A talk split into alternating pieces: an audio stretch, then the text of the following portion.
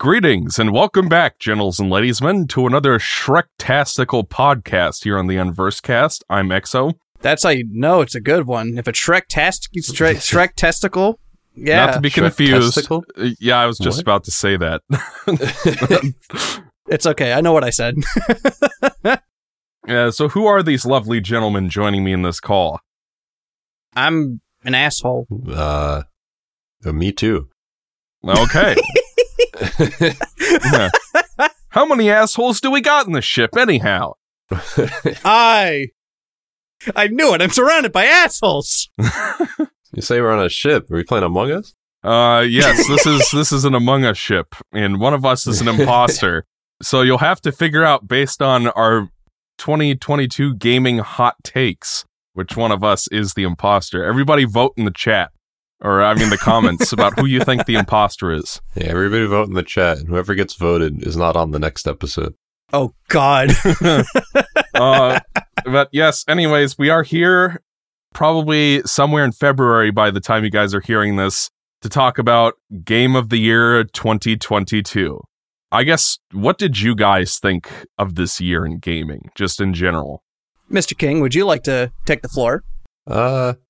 Well, it was like a tough mental year for me. So I didn't actually play a lot of the games that released this year. Mm-hmm. I guess it was last year, whatever. I had to form like a top five because I couldn't really even go beyond it because the stuff I played was like a lot of it wasn't even from the year. So like I had to really stretch to make even a 5 game list because there was just a lot of personal stuff going on. I didn't play a lot of games that I wanted to play. So, you know, it's kind of hard to distance myself from that stuff, but I think it was like a decent year for the stuff that I played, I guess. It wasn't like horrible. Mm-hmm. Yeah. I mean, well, shit. I mean, if we're talking about like the personal stuff too, like, yeah, this year kind of fucking sucked donkey dick. 2022 did anyways. I don't know about 2023. We'll see. But 2022 was rough. But you know, I got to meet you guys in person. Yeah. You know, that was a lot of fun. That was easily like a highlight for me. It was really cool when we weren't sick. Yeah. I'm surprised that incident alone didn't ruin chocolate milk for y'all.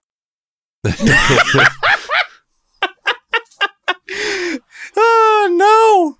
Now, if you'll excuse me, I'll go back to sipping my mocha. Well, I'll go back to sipping my, funny enough, I'm drinking a Corona right now. Oops. This is the rhythm of the night, you say?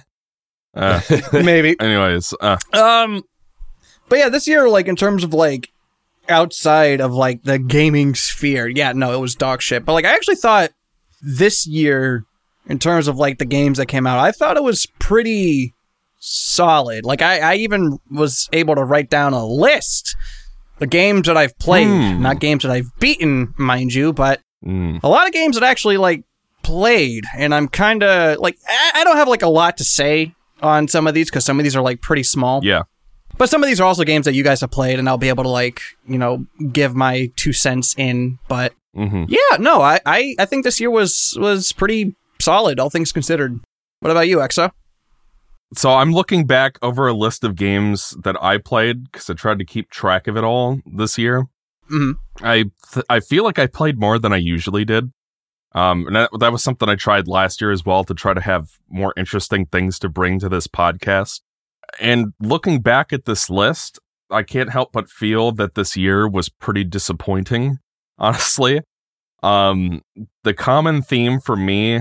Like, there are at least 3 games on this list that I did not finish, which is pretty unusual for me. Usually, if I take the time to spend, like, full price on a game, I will at least finish it. But there are 2 games on this list I know for a fact I didn't finish. So... Well, mine has several, so... Actually, 3. And usually, if I don't finish a game, it's because I'm so bored that I'd rather be doing anything else. You know what I mean? And that's kind of the category. Well, one of them was frustrating, but I will choose about whether to talk about that one at a later point. Well, see, that's kind of the theme for me, in the sense where it's like, there were a lot of games that I wanted to play, and a lot of games that I bought, but, you know, I didn't get to finish them. Yeah. Because like as soon as I was like maybe like halfway through one game, another one would come out that I was interested in, and then I would play through halfway of that game, then another one would come out, and you know, it's kind of like a pattern. And like there's one game in particular that I'm sure we'll talk about where I will never be able to finish no matter how hard I try.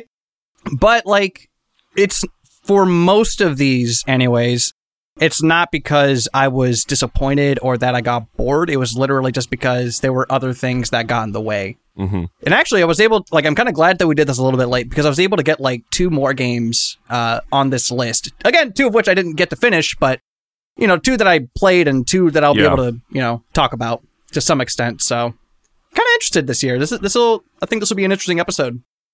Cool. Traditionally, when we've done these podcasts, we've also talked about games from previous years. We've done like a catch-up kind of thing. Yeah. How about we start with that so I can put that all in the first part, and then people can skip that if they don't care about it.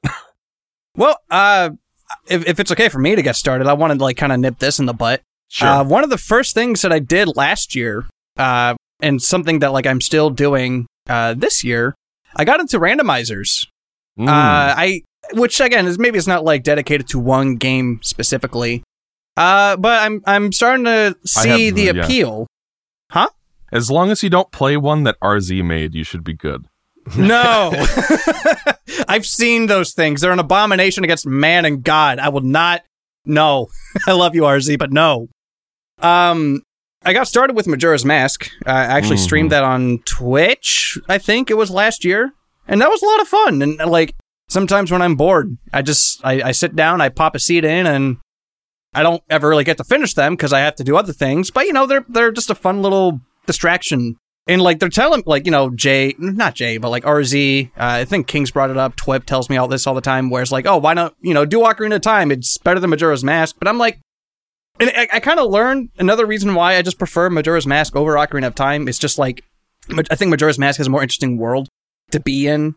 A more interesting and more fun world to play around in. And Ocarina doesn't really have that. Like, Ocarina has better pacing, sure, but I think debatably, the world of Majora's Mask is just more interesting. It has better pacing in a randomizer, specifically. Okay. If that's what you mean, sure. Yeah. But, like, I don't know. It's more fun to play Majora's Mask than it is Ocarina of Time. That's just me, though.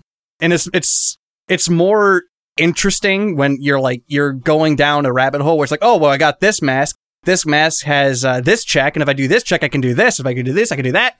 You know, and on the one hand, it makes it so much worse when at the end of like your little hunt, it ends up being like a blue or a red rupee. And Majora's Mask has a lot of those. But at the same time, when you get something that's like really good, it feels a hell of a lot better, you know? Yeah. So that's really cool. I dabbled a little bit with the Pokemon randomizer for Pokemon Emerald, and you know, I didn't get very far in it, but it's pretty fun. You know, I'm starting to understand why people do this. It's neat. Yeah. Well, I really am into the Ocarina one, obviously. I do it all the time, basically, especially these days. But there's something about randomizers that's very special. And it allows you to, like, there's no possible way that you'll ever re-experience the magic of a first playthrough of anything. Mm-hmm. But a randomizer is probably as close as you're ever going to get. Especially for Metroidvania-like games. I've done one for, like, Super Metroid. A lot of the Metroid games work really well with randomizers. Yeah.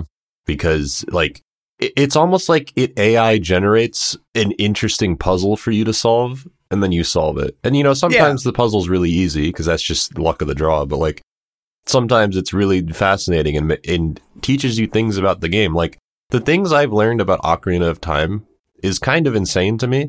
And there are things that I've done in that game that I never thought I'd be able to do because of randomizers. I also want to say that, like, you know, randomizers kind of force you to look at the game, like, in a completely different way, in a completely different context, where it's like you're so used to doing, like, let's say a dungeon or a boss fight a certain way, like the way how the game originally teaches you how to do it. But then the randomizer kind of tells you, like, nah, you don't actually have to do it this way. There's, like, other ways how you can solve problems. So it's like figuring that out is a lot of fun, you know? Yeah, sometimes it'll force you to do bosses or dungeons without a certain item because it knows that you technically can do it without that item. And it's just interesting. And it also doesn't ever, like, or at least the seeds that I've done, it's not like if you have to do, like, speedrun strats or glitches or anything like that. Like, there are ways to do that, of course, but... Except for RZ seed. Yeah. Which is why I will never do a seed made by RZ. It scares me. I just want to say that RZ's nightmare Kaizo seed for Ocarina of Time is one of the worst things ever made by a human. But yeah, but as for randomizers in general, like I played the AIM2R randomizer a couple times this year for that video. And it was actually really, really fun and made me be like, hey, maybe they aren't all dog shit like RZ's was. Maybe there are a lot of bona fides to this whole concept of randomizing the placement of power-ups and stuff. It makes it really interesting when I just want the morph ball bombs and I keep getting missile packs when I don't fucking need them. Yeah. That's kind of the blue rupee equivalent. But yeah, but it just all goes to show when I was going to school for game design, I was taught that games are composed of luck, skill, and strategy. Those are kind of like three fundamental engagement types or building blocks for a game. And the whole pitch, there was a time where we had to make some kind of prototype that was purely luck based and try to make that fun, and it's very difficult, but randomness and luck is really good for exactly the scenario you guys are describing, where it's like you want something really badly but you don't know what you're gonna get, and your only way, it's I've forgotten all of my behavioral conditioning terms, but it's something called the reward schedule, and it's like, you know, the whole concept of you feed a dog when the Pavlov's dog, where you ring a bell, and then you feed the dog and the dog comes to, actually that's classical conditioning. Positive punishment, positive reinforcement. You know, you guys familiar with those terms? That's behavioral conditioning, where it's like you give people rewards in response to certain actions, and punishment is like you take something away from the person, and reinforcement is you give something to the person. And then it has positive and negative quality. Actually, I'm getting into the weeds. The point is, there is a specific schedule for how you give rewards to the player that tends to be more effective than others. And that's why you see a lot of like randomness. Like that fucking Fire Emblem mobile game where you can unlock new heroes and stuff, and it's purely random, but they're like different tiers. Yeah, gotcha system. Like, the reason that that's so common is because it works, and it makes the player play the game for longer, which is why it also makes them pay with real money. Well, it's like if you have a mobile game where your profits are contingent on people playing the game longer, then that's why that system is there. So yeah. Randomness can do a lot for engagement is kind of the point I'm making, and that's kind of why what makes these so special, where it's like, oh, am I gonna get the screw attack? Am I gonna get the power bombs? And then what can I do with that? And it's kind of fun to work through the mental exercises of like, oh, I can do this now. Yeah. So I wish I had played more of them, but it, you know, it's one of those things where so many games, so little time. But yeah, that's randomizers. King. What about you, King? I don't know. I mean, let's go to Exo for now. I got to think about more. So I will ask you, King. You now have a PlayStation 5, as do I. As do I. Oh, all three of us. Okay. Ah! Did any of you guys play Ratchet and Clank Rift Apart? No. Yeah, I played that when it came out. Okay. Mm-hmm. Wait, when it came out? Yeah. That was 2021. Yeah. Mm-hmm. Did you talk about it on last year's podcast, or did I just forget? I don't know. I don't actually remember. In any event, let's talk about it now.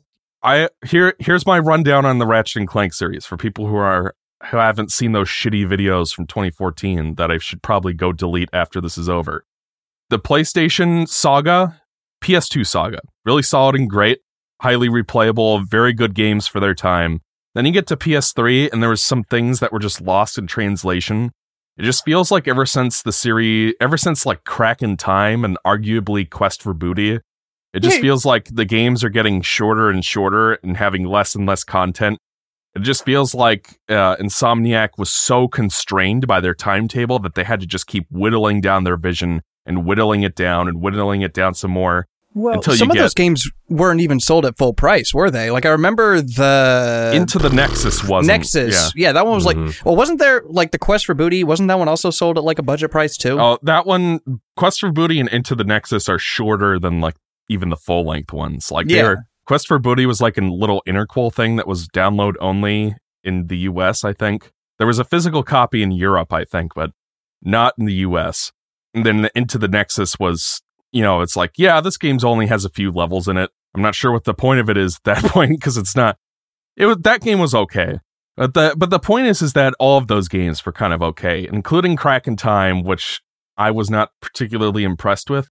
And that's kind of the note the series ended on, was Nexus was pretty decent, but it felt like, compared to the first game, where there were like 11 planets or something, then this game only has 3. It just feels like, you know, this series is running out of ideas. The plots got much worse once it got to the PS3 era as well, where it just seemed like a lot of what was special about the PS2 games was kind of watered down and made more child-friendly. Part of what made the older Ratchet games so much fun was that they were so snarky and sarcastic, and there's some... It reminds me a lot of Hitchhiker's Guide to the Galaxy, that kind of humor, and that's what made them so much fun. Then you get to the later ones, and it's more like kiddie humor. The PS4 game has not one, but 2 jokes about someone stealing their sandwich from the break room fridge. Oh, we all know about that 26. Like, I don't even play Ratchet & Clank, but I know all about that remake. There's some infamous shit in that movie. So, naturally, I was kind of skeptical about Rift Apart, but the trailer made it look really interesting and unique, where it's like, oh my god, a cyberpunk Ratchet and Clank game that takes place in an alternate universe, and it's got like the Sonic Forces plot, where there's like an evil emperor with an army of robots, and then there's like this resistance, you know, basically Star Wars kind of plot, and they're like, that sounds really creative and interesting and fresh for this series. I can't wait to play that. And I will say this, it is probably the best Ratchet and Clank game since at least Tools of Destruction. You know, for whatever it's worth, I've never really had too much of an interest in Ratchet and Clank, but I even think that this new game looks... Or not, it's not new, it's a little old at this point, but like... Well, 1 year. Even I'm kind of interested in this. Like, I've heard surprisingly good things about it. And I even hear that the story, like, for Ratchet and Clank standards, is surprisingly decent.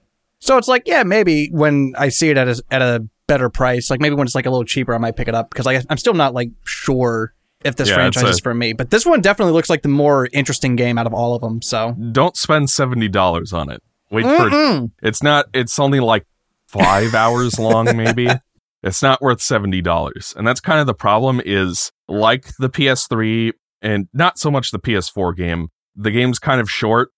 Mm-hmm. The trailer is honestly kind of misleading.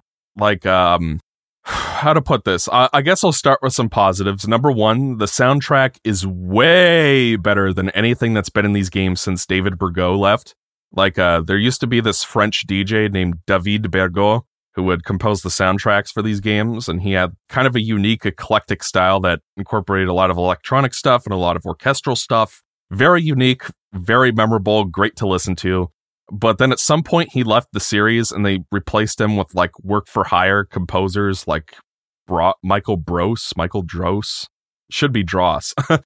and some other Boris Salkow, I think, was Crack in Time. And, you know, it's like the most generic video game score music you've ever heard, where they think they're composing for like a movie, and just sucks. This game was composed by Mark Mothersbaugh, who you guys may know for being in Devo and for composing the Crash games and the Jack games. Nope. he composed the score for Thor Ragnarok as well, which was really nice. Like, he's done a lot of film work. The point is, this man is a virtuosic talent who has been in the industry for years and is arguably very revolutionary because of his involvements in like new wave 80s music. And that definitely translates to this being the best soundtrack in any Ratchet game I've heard in a long time. The story, I'm going to say, was definitely better, at least humor-wise, was better than the PS3, PS4 era. Like, I think Insomniac read all the criticisms about, like, #Gadgetron and stuff, and made a good faith effort to tone that shit down, and I really appreciated that. And there are a couple of interesting ideas in it, but honestly, other than that, I thought the story was generic by the numbers and did not live up. Like, the trailer made it look like a cyberpunk themed game, and that's why I was so excited about it, because it's like, oh my god, we're gonna have like these dark, really warm kind of music in the background, and it's gonna be so different from the home dimension. And then you play the game, and it's like Nefarious City is like that, but the rest of the game just feels like Crack in Time and Tools of Destruction again. Like, you visit a lot of the same planets from those two games specifically, and visually they look no different from the PS3 versions, where it's like you're going to an alternate dimension where that universe's version of Nefarious has taken everything over and has a giant robot army, and it just looks like Ratchet's dimension for the most part. There's like no difference. I thought that was really disappointing.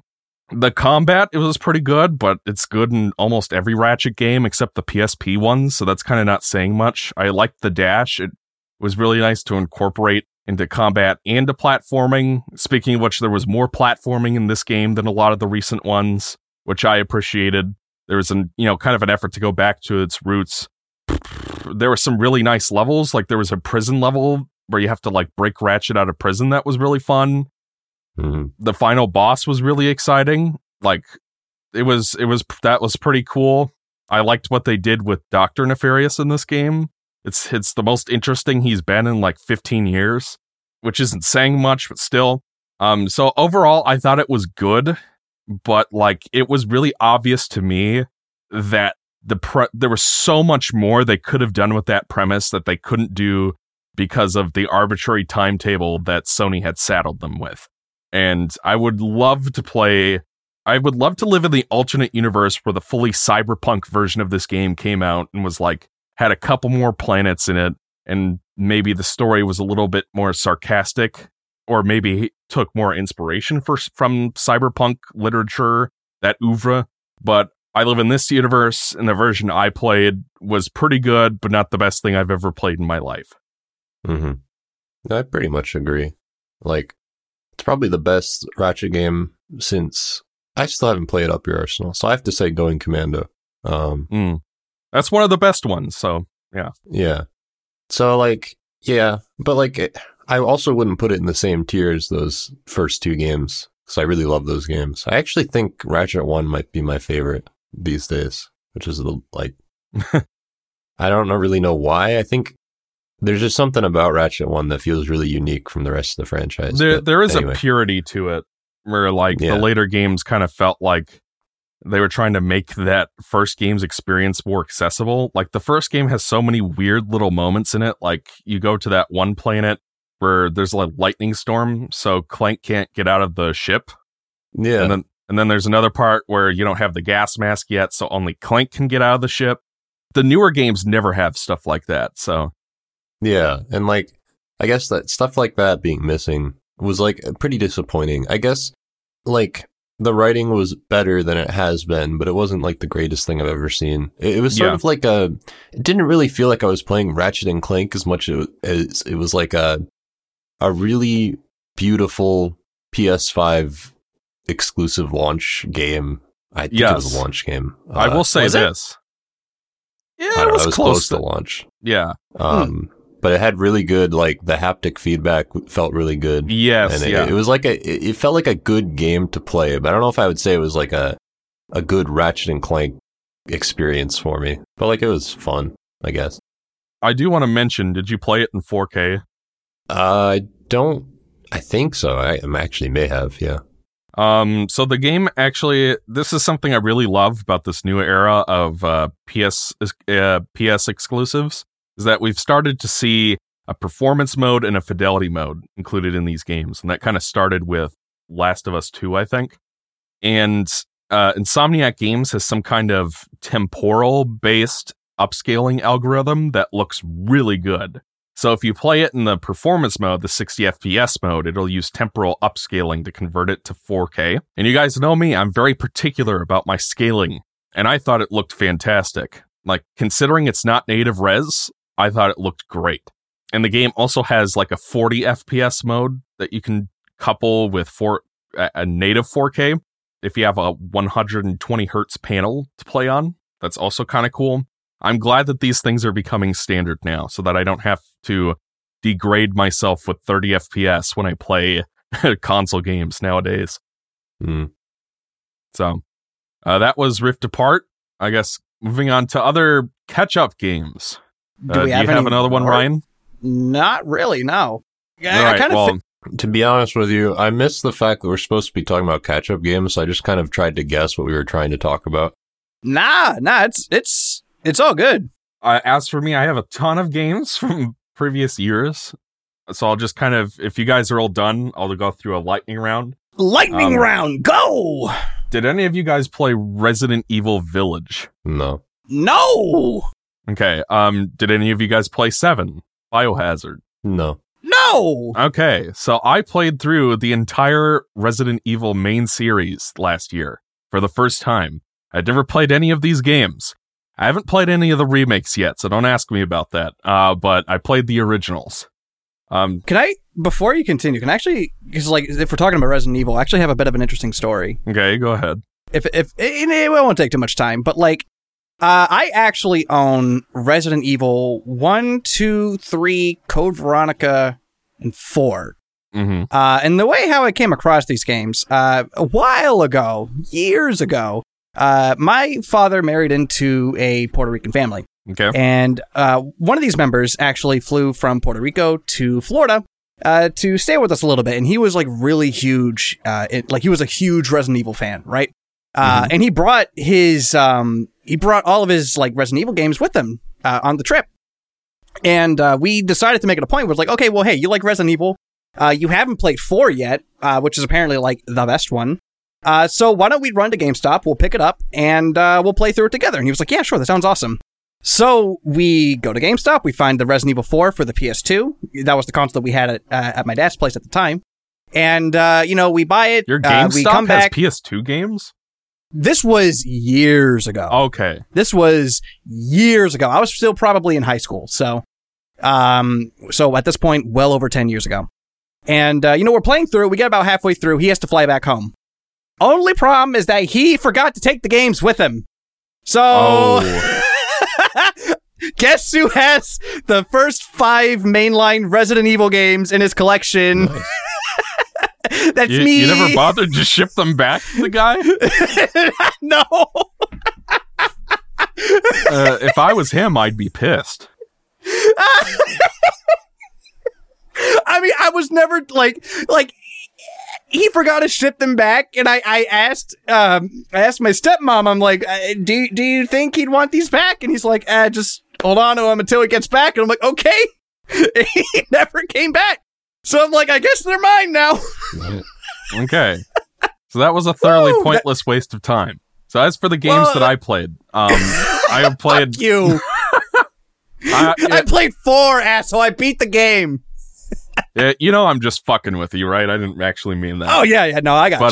But, okay, so lightning round for Resident Evil series. 1, thought it was really tedious, and the inventory was too small, and the way that the mansion design was kind of a pain in the ass when you want to get from one wing to the next. There are a couple really obscure puzzles, like there's a part where you have to open a book to find a medal, and the game just doesn't tell you that that's something you can do. But otherwise, it had really effective narrative design and was a pretty solid first entry, even if it has some first game syndrome kind of stuff. Resident Evil 2, probably my favorite of the classic Resi games. Big improvement all around, more exciting. Police Station was great, and then it sort of devolves after that. And the game is much shorter than the first, but they also have like the A and B scenarios, but even that's kind of a little repetitive. Resi 3, I never finished because I thought it was one of the most frustrating games I've played in a hot minute. It's probably about a 5 on the Chunan scale, but it's still... I died to the fucking nemesis over and over and over again, and it just felt like the limited range of motion of your character just did not correspond to trying to fight the nemesis or that fucking worm in the sewers. Jesus Christ. It just felt like I died and got sent back way too often. And every time you die... you have to sit through the "you're dead" thing come up on the screen. Then you have to wait for the tile screen to load. Then you have to watch 10 seconds of the opening FMV. And only then can you go to the file select and reload your save. So that was really tedious. Code Veronica, I think the first disc of Code Veronica is my favorite section of classic ReZ that I played. I thoroughly enjoyed the first disc of Code Veronica. But then once you get to the second disc, it starts to fall apart because that's where you start switching to Chris Redfield. You switch between Chris and Claire, but they share the same inventory for some goddamn reason, and there's no way you're going to know when they're going to switch. Mm. So the first thing that happens with Chris is he fights one of those worm things, the gravediggers. But if you didn't know ahead of time that that was going to happen and put your bazooka or grenade launcher into the item box, he just won't have it and he won't get one of his own. So that's kind of what sucks about Code Veronica. That's kind of like a first-time player's beginner trap. Generally, I enjoyed it way more than the third one and the first one. ReZ 4, I enjoyed, but it's kind of, I had to play the Wii version because the GameCube controls. I don't know how they could have possibly thought that tank controls was a good idea for that game. It has aged not very well. Yeah, I guess there's something wrong with Leon's legs that he can't strafe for some reason.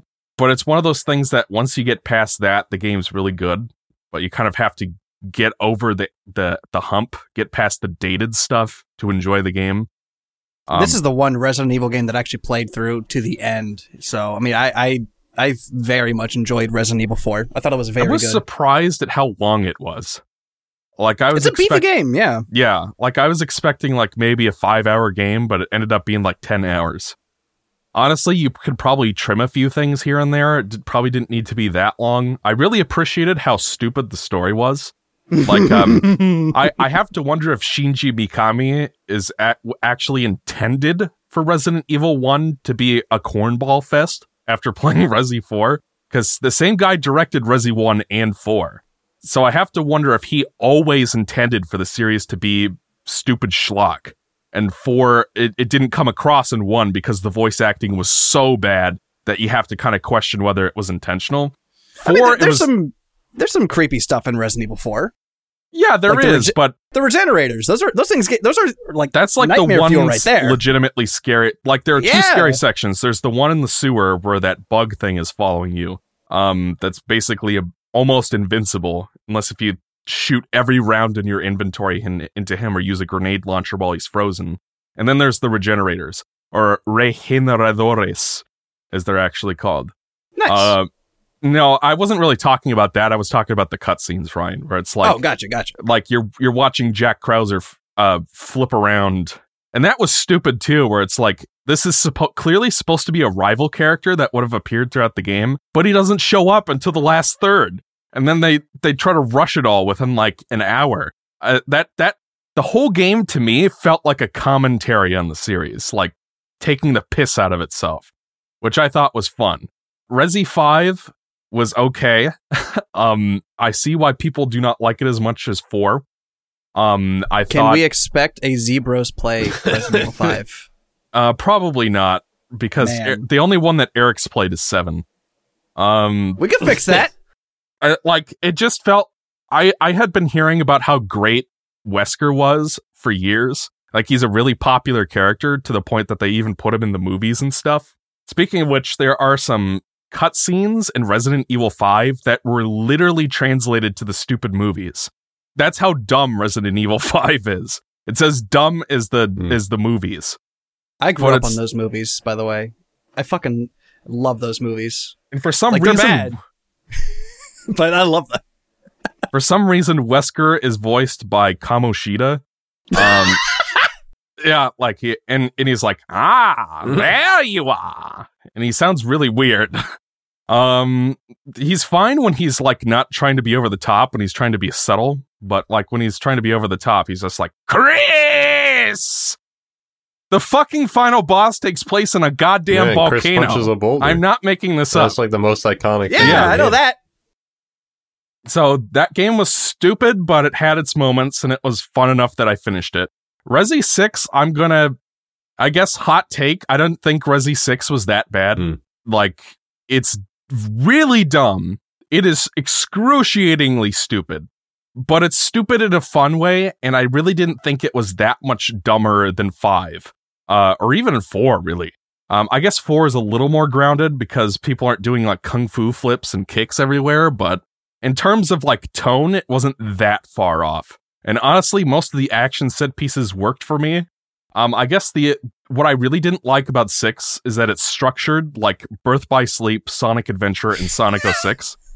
Like more like Birth by Sleep and 06, really, where it's like there are 3 scenarios, but they overlap. So like there are parts where, for example, there's this Nemesis character called like it's some kind of Slavic name that I can't remember, but there's like a Nemesis type character that chases Jake and Sherry Birkin around.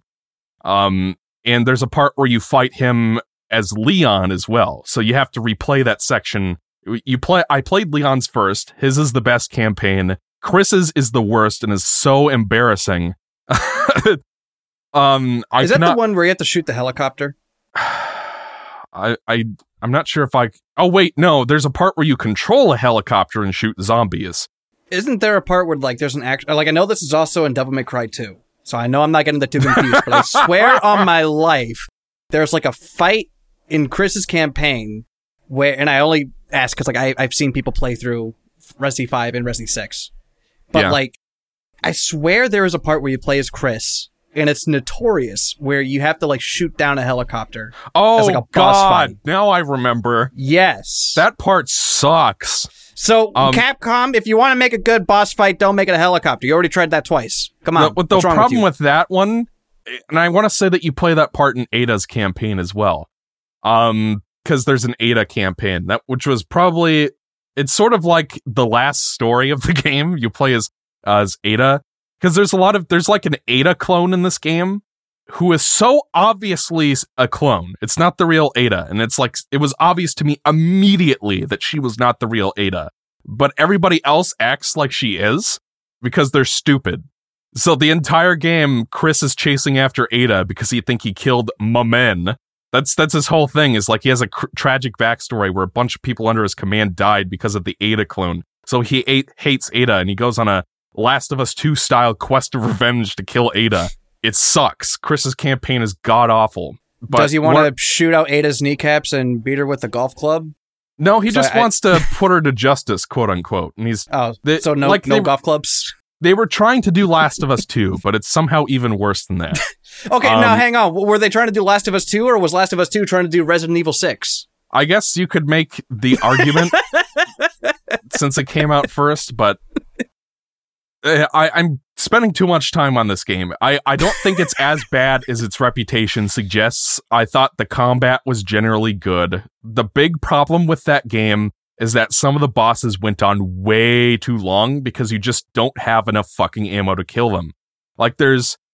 Chris's final boss is the worst fucking thing in any of these games, where it's like this blue ectoplasm skeleton zombie thing that can transform into different shapes, and he has like 16 different forms, and each one of them goes on for an hour, and then like at the end of it's one of those things where like, okay, he's finally dead now. What the hell? He's still alive. Okay, he's finally dead now. What the hell? He came back again?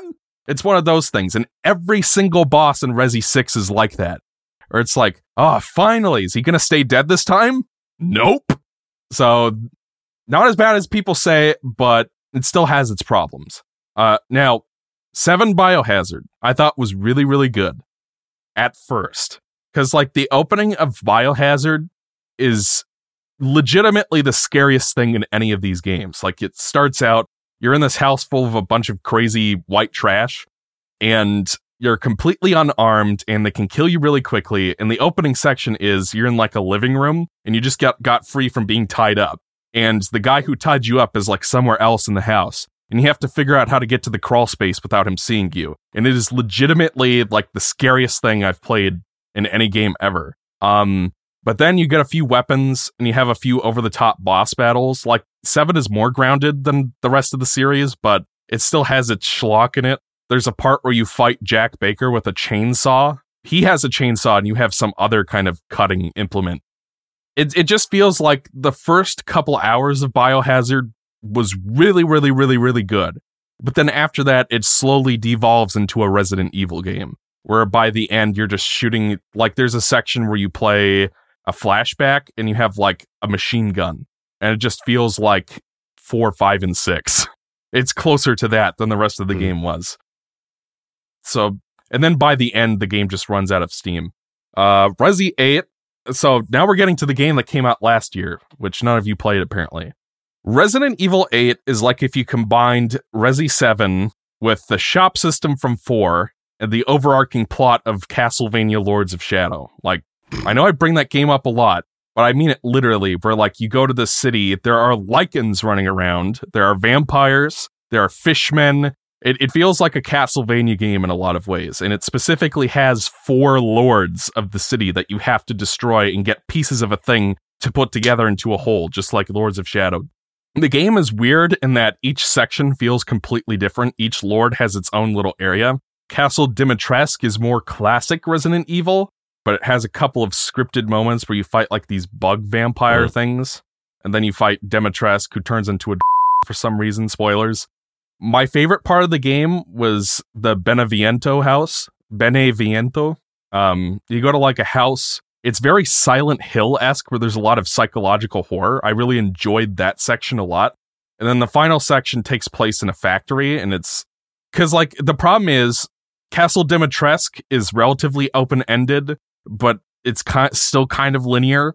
Then the Beneviento and Fishman houses are very linear in the sense that there's not a lot of exploration. Then you get to the fourth one, the factory, and then it opens up into a little more explorative again. And then after that, it turns into a big dumb action schlock ending straight out of Resi 6, where there are helicopters and grenade launchers. Like, the trying to keep track of the overarching plot of these games is kind of nuts. And I also played the Revelations games, but who cares? If you're going to play one, play Revelations 2. That one was actually really good, and it was the first game to come out after 6. So they made a good faith effort to try to strip the games down and make them horror games again in Revelations 2. That one was really good, so play that one if you haven't. So yeah, that's the Resi series. Cool. I also played the entire God of War series, except the PSP games this year. Okay. All right. Now we're getting somewhere. Okay. And I kind of went over this in the God of War Ragnarok podcast, which none of y'all watched for some reason. I watched it. Well, surprisingly, Ryan was the only one who watched it. 7,000 of you watched our Frontiers podcast, but like 400 of you watched the God of War podcast. So I don't know what the hell happened there. That's the Sonic for you. God of War 1, I replayed recently. I think it's better on PS2, honestly. It's an okay first installment, but like, I just find it kind of tedious because the Pandora's Temple goes on for 3 hours, and then you're like, okay, finally it's over. And then it's like the Cliffs of Madness starts immediately afterwards and goes on for another hour and a half. And it's just kind of like, can we get on with this?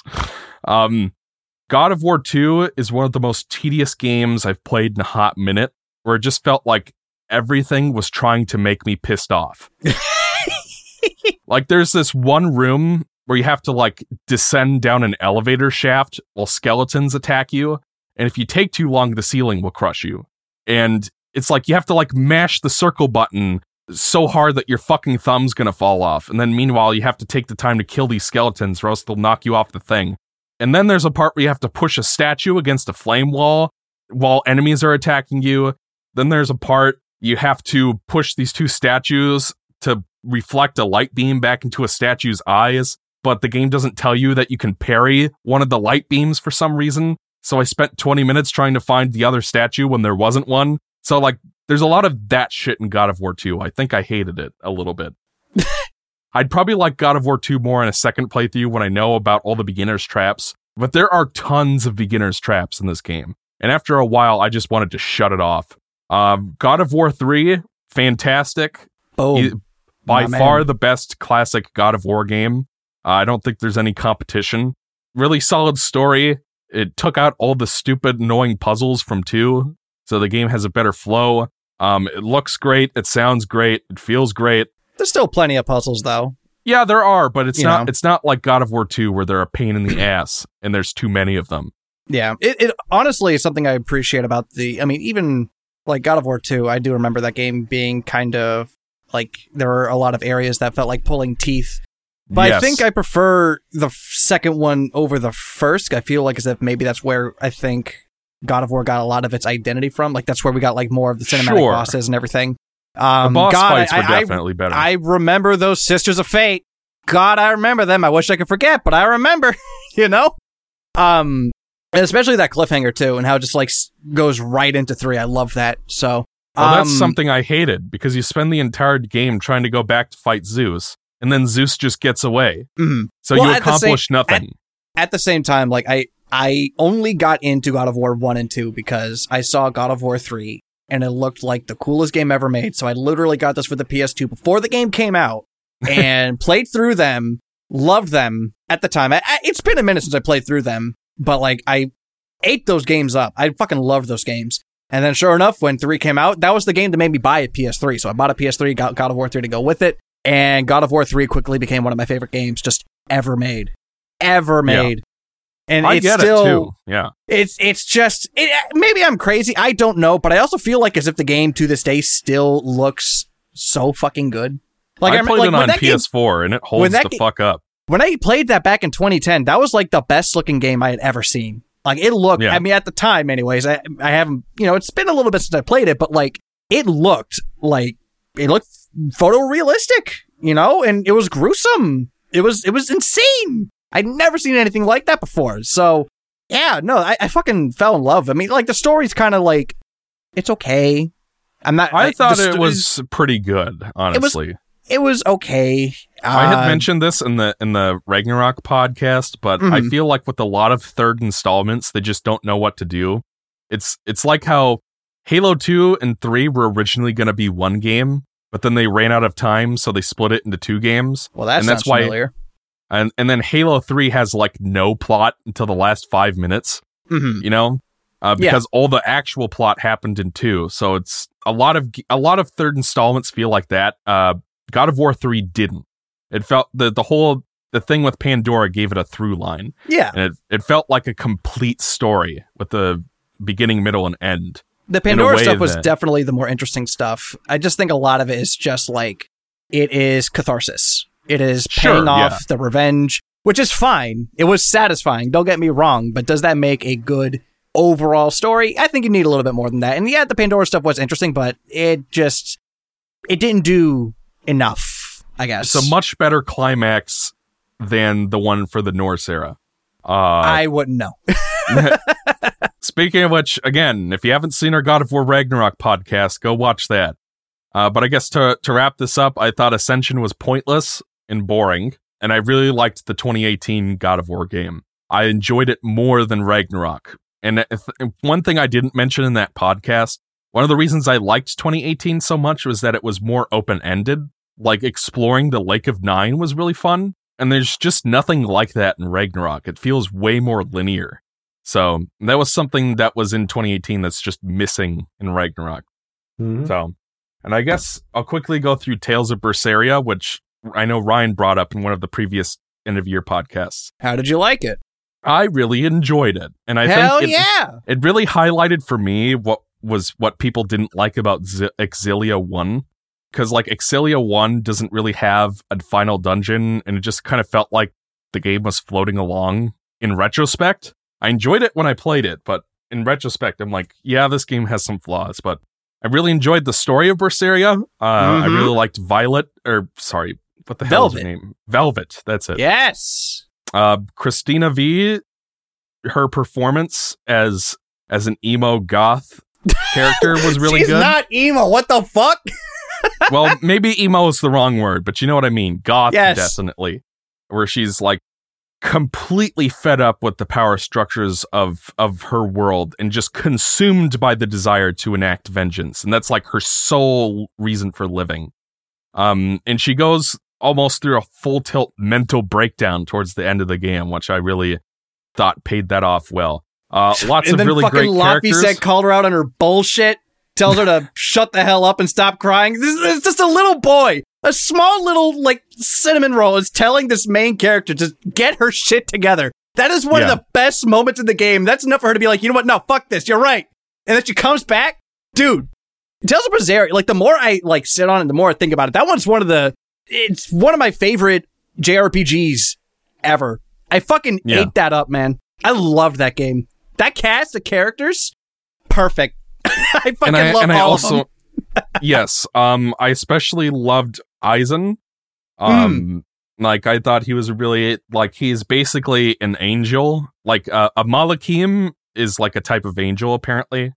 And apparently it's a prequel to Zestiria, which I've heard no good things about. Yeah. And Zestiria has seraphim, so they're supposed to be angels. But Aizen's like, yeah, people didn't used to be able to see me. So, but then suddenly they could because of the event that happened that I forgot the name of. And then I became part of this pirate crew and everybody trusts me. And like, it was just a really well-rounded character that was well fleshed out. Mm-hmm. Lots of great characters.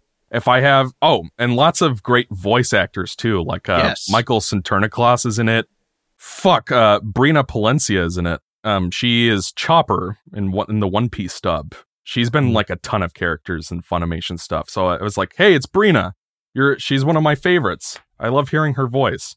So yeah, really enjoyed that game. If I have any criticisms of it, the battling got really repetitive after a while, especially in the final dungeon where there's just one trash mob after another. And it's just like, I felt like if I didn't fight them all, I was going to be underleveled. But then I fought the final boss and beat him really easily. So I think I overleveled. Yeah. So that game is good. Now I'm going to wrap it up with another RPG. Have any of you guys played Omori? I haven't, but I have not played it. It looks phenomenal. I'm going to say that Omori is one of the best games ever made. Mm-hmm. And it's one of those things where if I had to pick a game of the year, not based on what came out in 2022, it would be Omori. What? I think, when did that come out? Did that come out 2021? I think it was 2020. I'm going to look that up right now. Let's Google. Technically, the console version came out last year, though, so it's sort of relevant. It's really hard to explain what makes this game so great without spoiling it. It came out Christmas of 2020. It's one of those games where play this game if you like JRPGs at all, and if you like psychological horror, like if you like Silent Hill, you need to play Omori.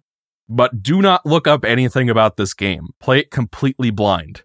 Like, I remember a million years ago, King, you released your video on Undertale. Mm-hmm. And we're talking about how it was like an experience that furthered video games as an interactive medium. Yeah. And I'm going to say that Omori is one of those games as well, where it really plays around with the medium in a way I haven't seen in a lot of games, where a lot of the more there's some parts of the game that feel very video gamey and some parts that also feel very grounded and real. Mm. And the contrast between those two halves is very satisfying. And like as a character study of its main character, who's named Sunny, it's fascinating as well, where it deals with topics like repression of memories and like the title Omori is a allusion to the Japanese term hikikomori, which basically means shut in. Oh, I sort of have an idea like, of where it would go if that's what the game is. So there are two different routes for the game as well. There's one where it goes in a more video gamey direction and another where it goes in a more realistic direction. So I would make sure that you at least look up how to do those routes so that you don't miss them. If you don't, because like it's possible to miss the true ending of the game is what I'm trying to say. So look up the routes and make sure you're on the right one if you play it. It's like Undertale, then I'll get through it. Because I saw all that was in Undertale, and it's kind of obtuse what you have to do that. Yeah. Oh, it's like I would love to talk about this game in a full podcast sometime, but you guys haven't played it, and I don't want to spoil it for you, but I'm just going to say the ending is something I still think about, where like the game could be legitimately disturbing in parts. Like the use of horror is really effective. Like, again, psychological horror like Silent Hill, where a lot of stuff is supposed to be representative of the character's psyche and mental state. And so there's some images in this game that legitimately shook me to my core, and I still can see them in my mind's eye, and whenever I think about them, I feel disturbed. So, like, I don't know, this game is brilliant. It just goes to show that 2020 was one of the better years in gaming that I can remember. Between that and Last of Us 2, it was a really good year for games that took risks and tried to tell some really dark and disturbing stories and you know, actually played around with the medium. As a contrast to something like God of War Ragnarok that felt so paint by numbers in so many ways.